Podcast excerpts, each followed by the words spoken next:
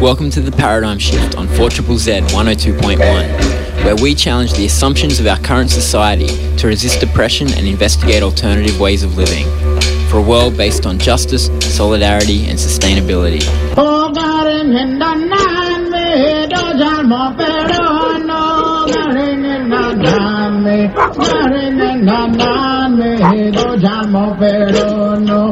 Naring in the man made a jam no. Naring in the man made a jam of no. I am of my line. I am of my line. I hear a good man. I am of my line. I am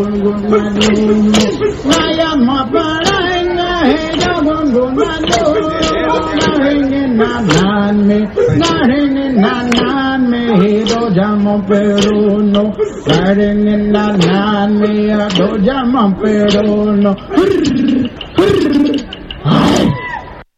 Welcome to the Paradigm Shift on 4 Z 102.1 FM. You're tuned in to Brisbane's local independent community radio station. My name is Andy, and I will be on your stereo or whatever device you happen to be listening on for the next hour. Broadcasting on Jagera and Turrbal country, of course. And today on the show, we are going to be talking about wealth inequality and poverty, which are themes they're ever present. We don't, I suppose, that often talk about it on the paradigm shift, but it's ever present. Um, it's a part of our our world generally. People have always hoarded what they can uh, at the expense of others who might need it, and it's certainly a part of our economic system, broadly known as capitalism, that we live in. It's a system of generating wealth, and it does it by exploitation. And as it happens, those who have the wealth, the capital, are able to make more wealth, and those who don't are forced to sell their labor in order to get enough to survive. That's a, a rough, basic description, but anyway, there are things about an economic system that certainly lend themselves to income inequality, and there have been numerous studies over the years to talk about income inequality going up. And one of those studies is somebody we'll be talking to today, Carla Treloar. She is a researcher with uh, the Uni New South Wales, and they've published a study in conjunction with the Australian Council of Social Services about wealth inequality in Australia over the last 20 years. The results probably won't surprise you, but they are illuminating and it is good to get people doing these studies just so it's written in black and white um, to show how much wealth inequality is growing um, and how much more some people in our society have than others. I also spoke to Brooke McKail from Anglicare. They did another illuminating study called The Poverty Premium, which investigates how actually everything costs more if you're poor. Um, even though some might think that poor people are buying cheaper things or saving where they can, whereas rich people have more expensive tastes, the reality is that because poor people are more in need or more desperate, they get exploited more by those that sell and by that system that I talked about before. Um, and so that's actually a very good study for illustrating what I think um, a lot of people would feel intuitively, but doesn't often get written down or said by a kind of peer reviewed source. And so I spoke to Brooke McKail as well, and we'll hear that in the second part of the show. So, a lot of researchers today um, will be a little bit more maybe dry than the activists uh, might talk to some other times, but it's very good to talk to these people who are getting the data and who are putting it out there for everybody to see and We'll talk about what conclusions they draw.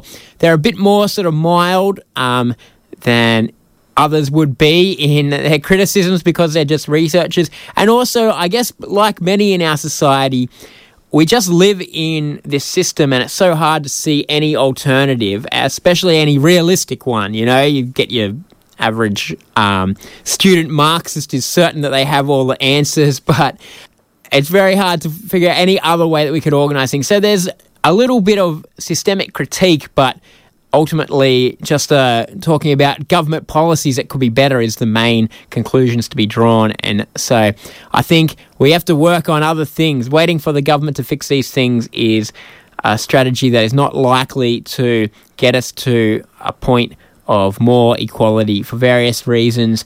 But anyway, uh, very illuminating couple of studies and interviews. So stay tuned and let's start off with Carla Treloar.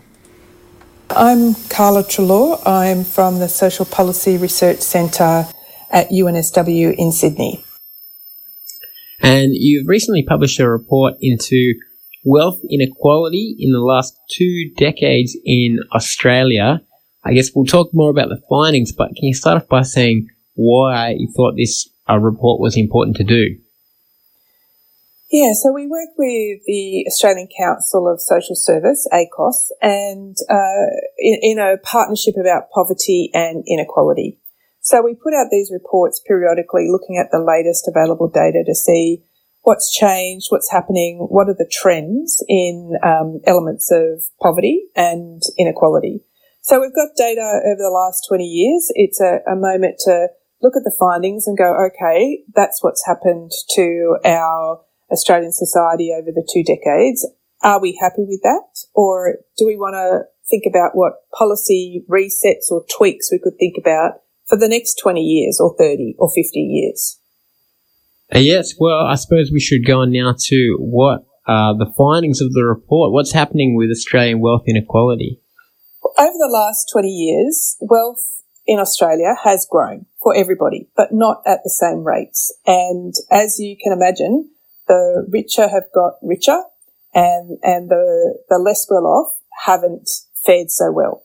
So what we saw there was that over that 20 years, that the highest 20% of um, households, their wealth had increased by 82%, which was four times the increase of the lowest 20% of households, which um, their wealth grew by 20%. So that means that on average, Australians have $1.2 million of wealth. That's great, but it doesn't mean everybody's a millionaire. It means that wealth is concentrated in very interesting and important ways for us to think about. So the highest 20%, looking at those again, their average wealth is $3.2 million, obviously well above the $1.2 million average. So $3.2 million at the top. The lowest 20% of households, their average wealth is $36,000. So we've got the wealthiest in our country with 90 times the wealth of the lowest 20% of households. That creates a really interesting thing for us to think about in society. Are we happy with that, uh, that inequality, that level of disparity between those with the most and those with the least? And so, what factors have you found have led to this increasing inequality? Hmm. So, this inequality has grown over, over 20 years in interesting ways. So, particularly uh, superannuation and housing, uh, both ownership of one's own home and investment properties. And to stay with investment properties for a moment, we sometimes hear talk about, oh, it's, it's mum and dad investors from middle Australia who are um, benefiting from investment properties.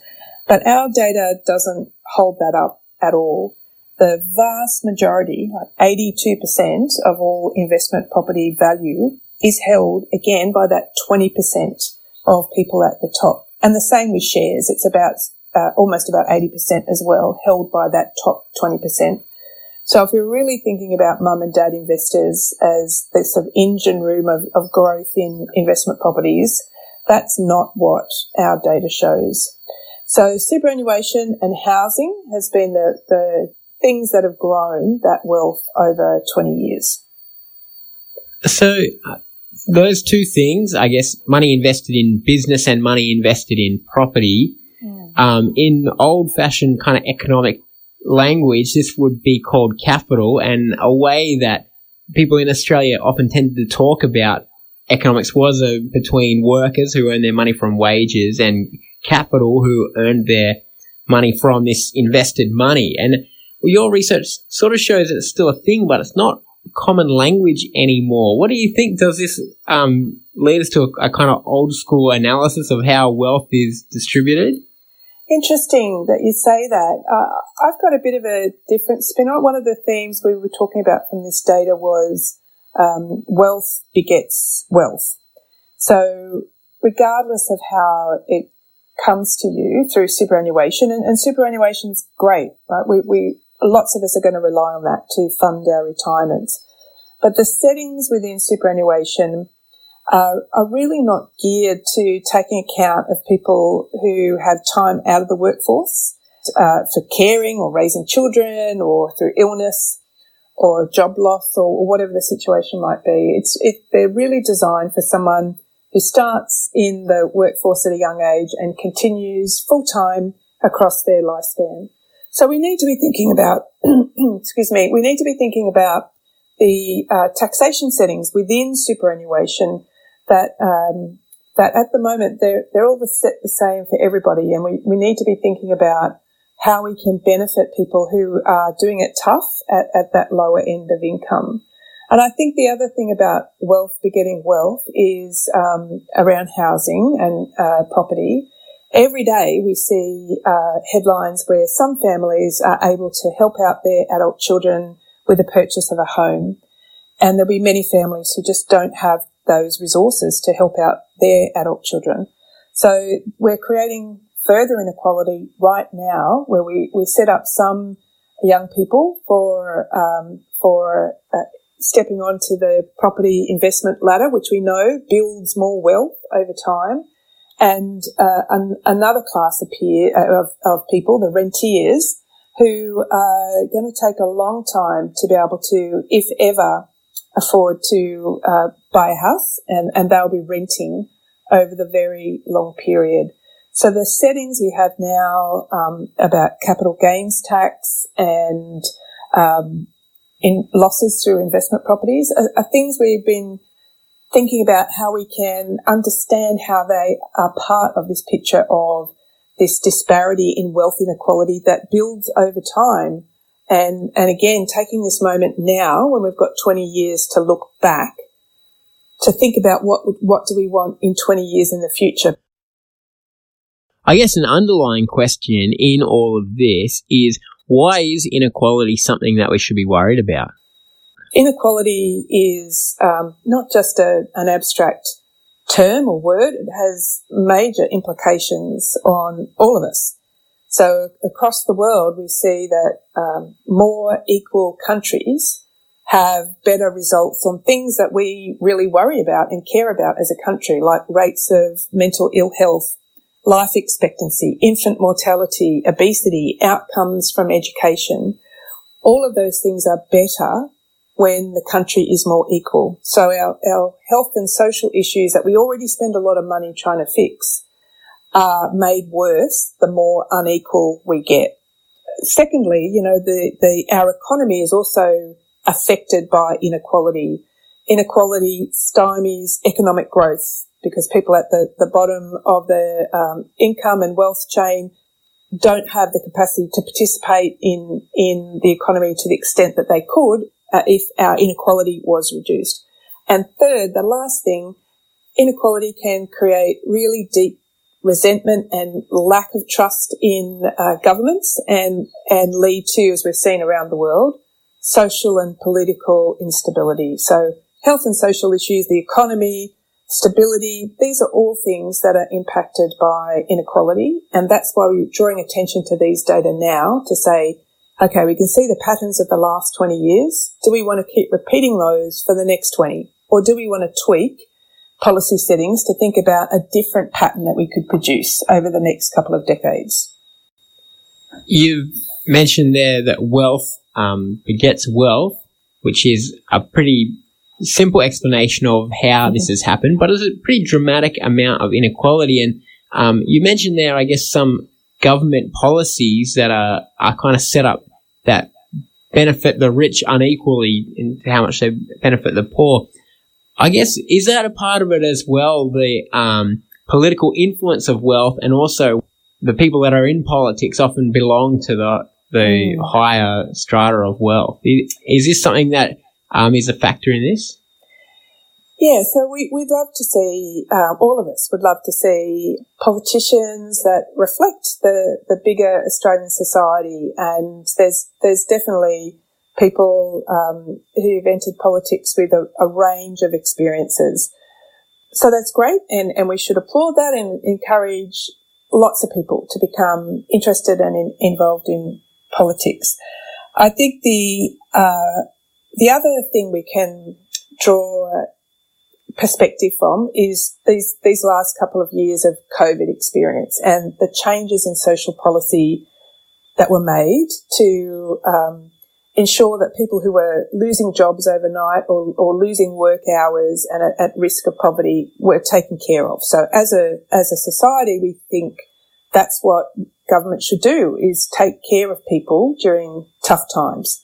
And so um, increases to job seeker and job keeper were made, so people weren't um, having to rely on the very low base rate of unemployment payments. So that change in social policy was kind of a natural experiment. So overnight, uh, more than 600,000 people were lifted out of poverty. It's one of the biggest changes and impacts of social policy over the last decades. As those uh, payments or increased payments were wound back, poverty rebounded back to pre-pandemic levels. So it's an interesting thing to think about. Like when there's a will, there's a way.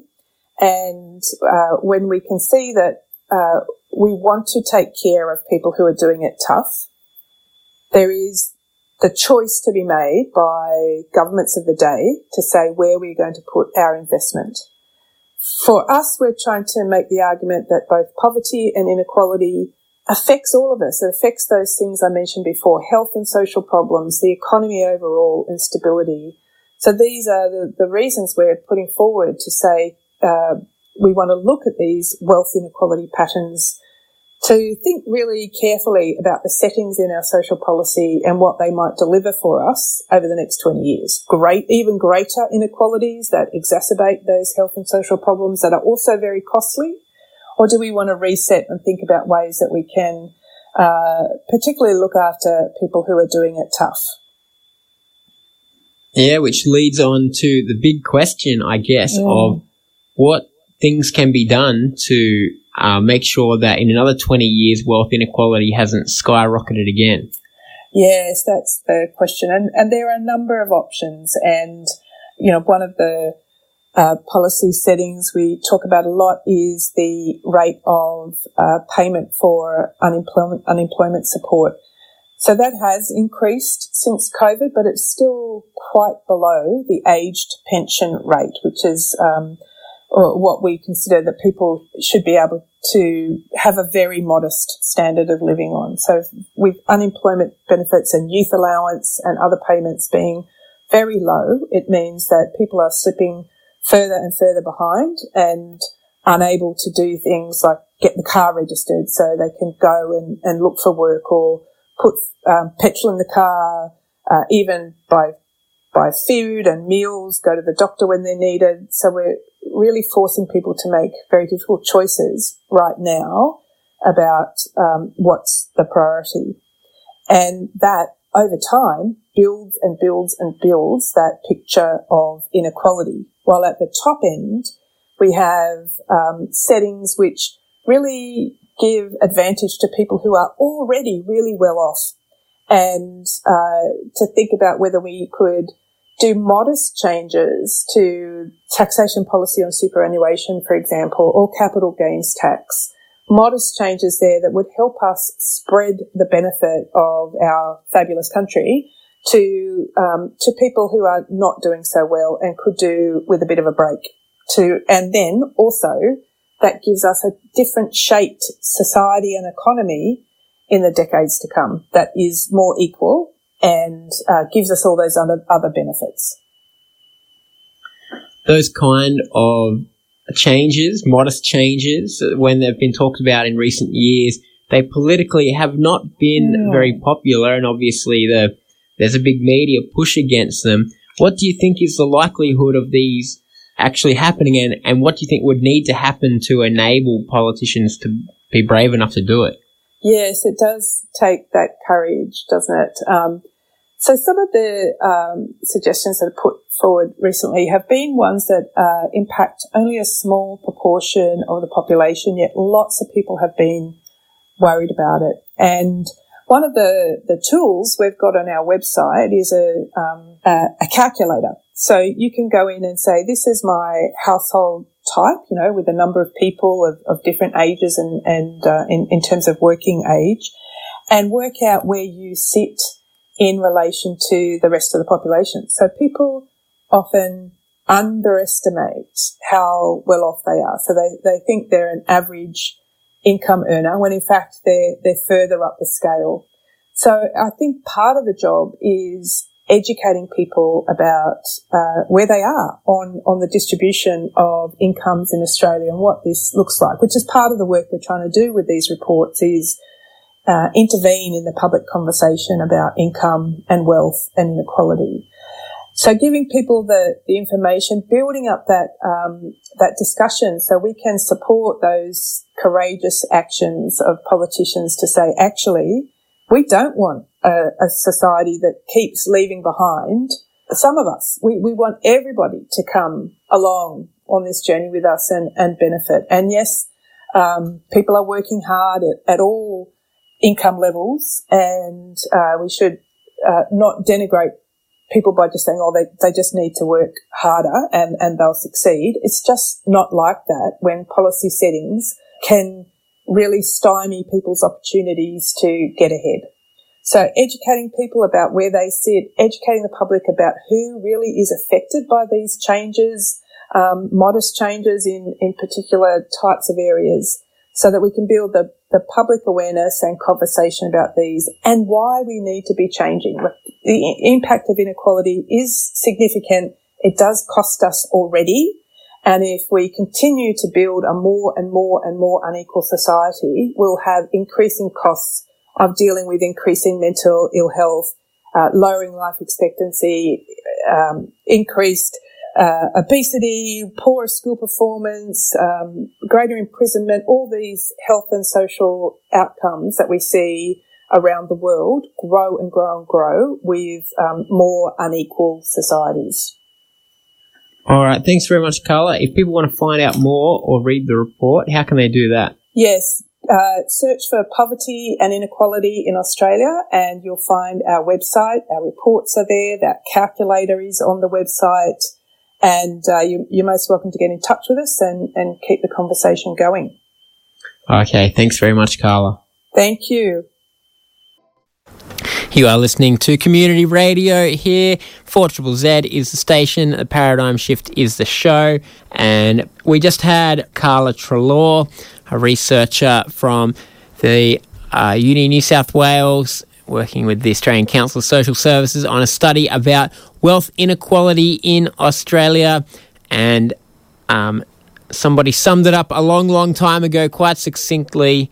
The rich get richer while the poor get relatively poorer. Uh, um, sometimes, you know, they have found that general income has gone up, but at a very different rate depending on where you are on the spectrum of wealth.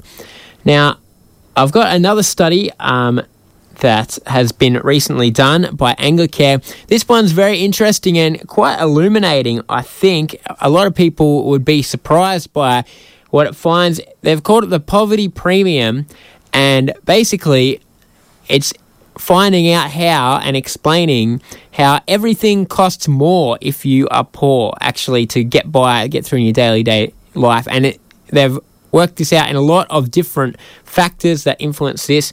And so let's have a listen to Brooke McKail um, to find out more. I'm Brooke McKail, and I'm the National Policy Director at Anglicare Australia.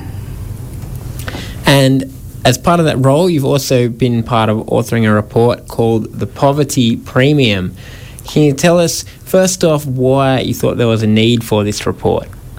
Yeah, really good question. So, I think we've seen so many price increases in the last several years, but particularly in the last 12 months, we know people out in the community and accessing Anglicare services around the country are facing a cost of living crisis. That's in housing and food and energy and all sorts of areas. And you know, we, we've seen research before, um, and we, we hear from our, our members and, and community members out there that, you know, that it actually costs more to be poor, that people are paying more for these essential services than, um, than people on higher incomes. So we thought, given this cost of living crisis, it was really timely to, to look at the, the areas where, where the, these poverty premiums apply and how they're impacting people right now. So, yeah, it's a bit uh, counterintuitive, I suppose, the idea that um, being poor costs more money than being rich and maybe having more expensive tastes. Mm-hmm. Um, can you tell us about the, the findings of the report? Yeah, sure. So, Basically, what we did is we looked at six areas of essential services. So, things that people really don't have much choice but to pay for. You can't kind of cut back too much. There's not too much flexibility where you can say, oh, well, I just won't buy food this month, or I, uh, I won't pay my energy bill, or I won't drive my car to work. Um, so, we looked at six essential services and we we sort of tested them. So we looked at examples, um, and in each of those six areas, we found that there were penalties for people on lower incomes. Um, they were paying more for these same essential services and the same kinds of products and services than people on higher incomes. And there are a range of different reasons why that was happening. So sometimes it's that you know people on lower incomes and with with sort of less less money available can't buy in bulk, so they're paying more for groceries. Um, they are often driving older cars that are less fuel efficient, so they're paying more to travel the same distance to work as someone um, with a newer car, a more fuel efficient car. Um, we found that car insurance is so much more expensive. There's a there's a really significant 60% poverty premium in the example we've looked at just for living in a lower socioeconomic area. So, in a poorer area, people were paying, with the same car, same kind of property, people paying 60% more for their car insurance. Um, also, things like not being able to pay in advance or pay up front for things, wanting to pay by instalments, all those kind of things were penalties. They were people are paying more, and they all added up to the this poverty premium uh, that we found across all six essential areas. So I I guess one interesting question is it, did this just accidentally work out like this, or do you think that there's a way of our economic relations existing that has intentionally done this? Yeah, really good question. Um, look, I think the reality is that we are reliant on market forces. So, and the market assumes that people can shop around, uh, that the products will be available to them, and that that's not how it works. So, these market forces are really working against lower income people if they. You know, I know how confusing the energy market and energy tariffs and offers and things are for me, and I kind of work in this space. Like I look at, um, I look at energy policy. So if you don't have the time because you're working multiple jobs and have caring responsibilities, if you don't have the time to shop around and compare energy products, if you don't have you know the capability or the language skills or the um, the level of literacy required to to understand the complexities of those kind of things, then you can't shop around. So you're probably going to be paying more than you might have to be. You probably haven't got the the best or the cheapest offer. Um, but the market assumes that you will. So, and the same with things like, you know, with things like buying in bulk. The market assumes that you can go to different su- supermarkets and compare the prices of things, but that's not the reality for lots of people. If you don't have a car, you don't have the time, you don't have the money to buy up front. So, in answer to your question, um, although we may not have designed it with this in mind, it, it is the reality of how uh, the system and our reliance on market forces works, and they are working against people on low incomes. One of the things that you, was in your report that you sort of didn't mention then that I'm quite interested in is about access to credit. That rich mm-hmm. people can access credit at much lower rates than poor people can, and this is quite a serious issue, really, when it comes to entrenching cycles of poverty, isn't it? Yeah, really good point. That was another area that we looked at. And we looked at what would happen if, you know, if you needed $2,000 in an emergency. So car broke down or health emergency, there's all sorts of reasons why people might, you know, might need to access credit. And the reality is that the the best credit offers and the bet are for people with good credit history. Um, and if you're on a low income, you, you may not have much choice. You might have moved around a lot. You might have had a history of sort of insecure jobs. So you might have a, a complicated work history. Sometimes people have, who've experienced things like family violence, um, then that can impact their ability to access credit. So the choices available for people on low incomes or who've had those kind of experiences are fewer, and they can end up having to rely on things like payday lenders or other products where the fees are high, there's lots of penalties if you miss a payment, um, you know, not good deals, and in some cases, quite. Um, quite terrible deals. Uh, they're the only options that are available for, for people in some circumstances. Whereas if you've got a, a long term steady job and you haven't moved around much and you're on a high income, you can go and get that $2,000 on a low rate credit card um, and it's going to be a much cheaper product. You're going to pay much less money in the end for that $2,000 than if you've had to rely on a, a payday loan um, or some other kind of high interest product because that's the only one that's available to you. So um, I think we found about a 40% um, poverty premium comparing a low interest credit card on a $2,000 loan to a, a, payday loan. So people would pay 40% more um, if they had to choose that payday loan product. One of the things that has to be drawn out of this report is that um, it's not just that each individual product costs more. It's that if over a long period, this really kind of entrenches inequality, income inequality, and then there's other social factors as well that come from um, that kind of entrenched inequality as well, isn't there? Yeah, hundred percent right, Andy. I um, I think the thing that that we feel like the report really showed was the kind of cumulativeness. So this is not just one one type of, of product or service that costs more. It was really across all the ones that we looked at. So you know they, these poverty premiums are, are, creeping in and they're applying to people everywhere.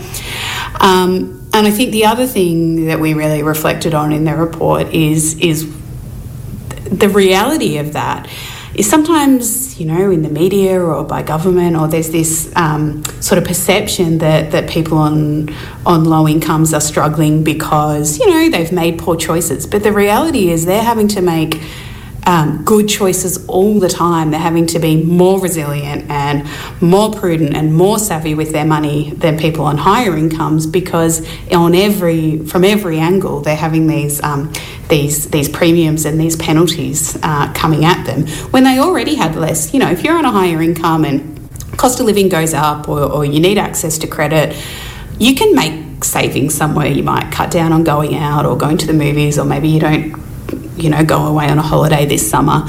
But for people who are living on Centrelink or, or on low incomes, they, they never had those luxuries. They were always living, um, you know, money was always incredibly tight. They were always having to be super savvy and watch every dollar and, and living below the poverty line. So they don't have those options of making those kind of. Um, you know, of, of, of, exchanging a trip to the movies, they don't have that option. They're having to cut back on, on food or turn off, you know, turn off their heating or air conditioning um, or cut back on insurance, um, which really sets them up for, for future risks, I guess. Um, so, so that that's one of the things that we really wanted to draw out in this report that that it, it's it's the market and the system that's that's really working against people um, and kind of setting them up to fail in lots of ways.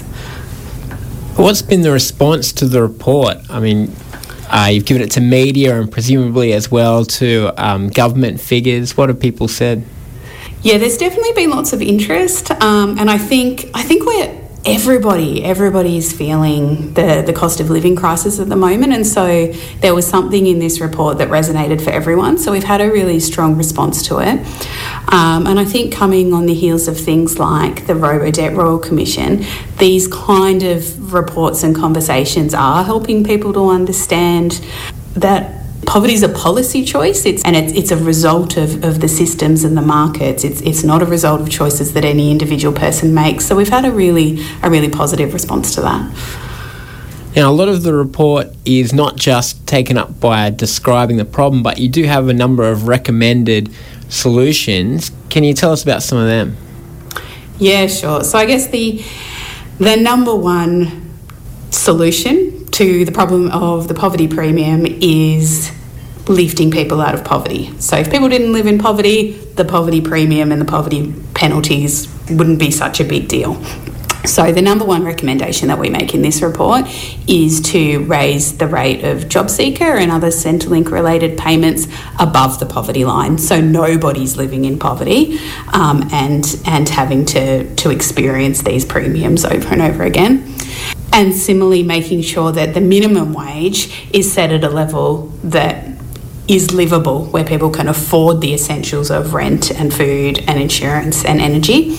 So they're kind of the, the two big um, recommendations from this report. Uh, we also look at a range of ways that we can reduce the, the burden and the impact of poverty premiums, and that's things like, you know, uh, making sure that people on low incomes and living in rental properties have access to solar panels so that they can pay less for energy the way that um, that higher income people who can afford to install and pay upfront for panels can. Looking at low income insurance products so that people have options to um, to insure their, their homes and, and cars things like investing in energy assistance brokerage and financial counselling services. So, people that, that need support with their finances, who need help um, in doing those things like comparing products so that there's options available. So, there's a range of ways that we can reduce the impacts of the poverty premium, but what we really need to do is, uh, is lift people out of poverty in the first place. So, most of those um, responses and other ones that you've got about proposed stage three tax cuts and things like that, they're about government intervention into the market. I mean, do you see that as the only solution, or do you think that there are ways outside of um, government intervention that things could become a bit more equitable? Uh, look, I think government does have control over a lot of the the levers that make a big difference in this space. So things like they set the rate of, of social security payments, and as you just mentioned, government is committed uh, is continuing to move towards the stage three tax cuts, which is actually putting money back into the pockets of higher income Australians. So, so there's really significant things that government can do um, to address this and to support people in poverty and lift people out of poverty. There are some things that other parts of the system can do to reduce the burden. There are products that um, you know energy providers and you know uh, telecommunications providers could provide that would um, support low income people. So things like a, a low income broadband product. But I think government is, is where the major changes are. If people are interested in reading the report or finding out more, how can they do that? Well, you can get on the Anglicare Australia website um, or have a look at our social media. All right. Thanks very much, Brooke. Thanks, Andy. Bye bye. We just were listening to Brooke McKail, who is from Anglicare and wrote a report, The Poverty Premium. A lot of interest. We've had a few people texting in. I think a lot of people are really recognizing the truth in that report, and a lot of people struggling right now. And yeah, it's a definitely a situation that we're in where it always is the case because as we've said at different points in the show and I said at the start this is the economic system that we live in. It is a system of exploitation. It's not designed to distribute goods and services to everybody who needs them. It is designed to extract profits out of um, whatever materials, and our labor is one of those materials that can be put to work to make profits, and it does that, you know, automatically. It does, that's how the whole thing is set up, and so money comes out of the poorest people and goes to those who are investing wealth in, and somebody was talking about they're not sure if it's true, but McDonald's and Hungry Jack's cost more in lower socioeconomic communities. I'm not sure that's true, but I do know that in a lot of places it is much harder to get fresh fruit and veg, and that ultimately people are forced to eat these kind of junk foods and things like that because actually it's all they can access. And as well, people in insecure conditions, often it's hard to cook. Um, to store food and yeah, to buy even a week's worth of groceries. You've got a little bit of money, you buy whatever meal you can. And so that was one of the things that we were talking about. Um, I think before we end the show, I guess these reports they talk very much about government policy and it's the way of sort of NGOs and universities report writers is that they table these reports, they put the information out there, and they think that somebody in government will do something about it, or that the Australian public in voting will do something about it. We've just seen in in recent years that it's just not that simple policies that could help on this haven't turned out popular. They've been hammered by the media. Um, politicians that you think will represent you are compromised by the system. And so I think we've got to look for other ways to work around it together. Um, and there's various organisations in Brisbane doing that. Uh, some doing what they term mutual aid, so people just purely helping each other out because we all need helping out at some point in our life. So you have groups like Anti Poverty Network, um, which are trying to provide information and basic necessities and food for people that are broke. Things like the Brisbane Tool Library, which means that you can borrow some of the things that you might need without having to buy everything. And then there's groups that are trying to use the power of collective organising. Um, Southeast Queensland Union of Renters is one example. Um, and I think trade unions, of course, are another example of and historically, one of the ways that those at the bottom of the food chain of wealth extraction, those who uh, just have to go and work and get paid and are dependent on selling their labour. One of the ways we can get a bigger cut of the pie the profits pie is by organising collectively in a union. And of course, there's still lots of unions out there, and they're still out there doing it. And union membership has plummeted as we've been fed the myth of kind of each person out for their own, and each person can be an entrepreneur and an investor and whatever. And the idea of collectively organising has suffered. But those unions are still out there. And in terms of solutions, well, we need to talk about systemic things and um, if we're going to be real, of course, we also need to be realistic about what we have abilities to do, which is not to straight away overthrow the system, but there's deep seated reasons why some people are poor in our society and some are rich. And so, you know, I think throwing around some more ambitious ideas about how we can say limit profits with taxes or by uh, expanding the number of non-profits when it comes to providing services and things like that. Um, and rather than providing tax cuts to the middle classes, which has been the policy of both parties we've recently seen in government, um, ways that we can start uh, taxing people to a bit more equitably. And so maybe taxing inheritances a bit more to stop wealth just accruing at the top end, things like that. Anyway, there's lots of things to do. We're at a time of the paradigm shift. We won't be able to solve all the issues of wealth inequality today, but we'll be back next week and we'll keep on bringing you uh, voices who uh, see other possibilities for our society other than what we're stuck with. I'll see you next week.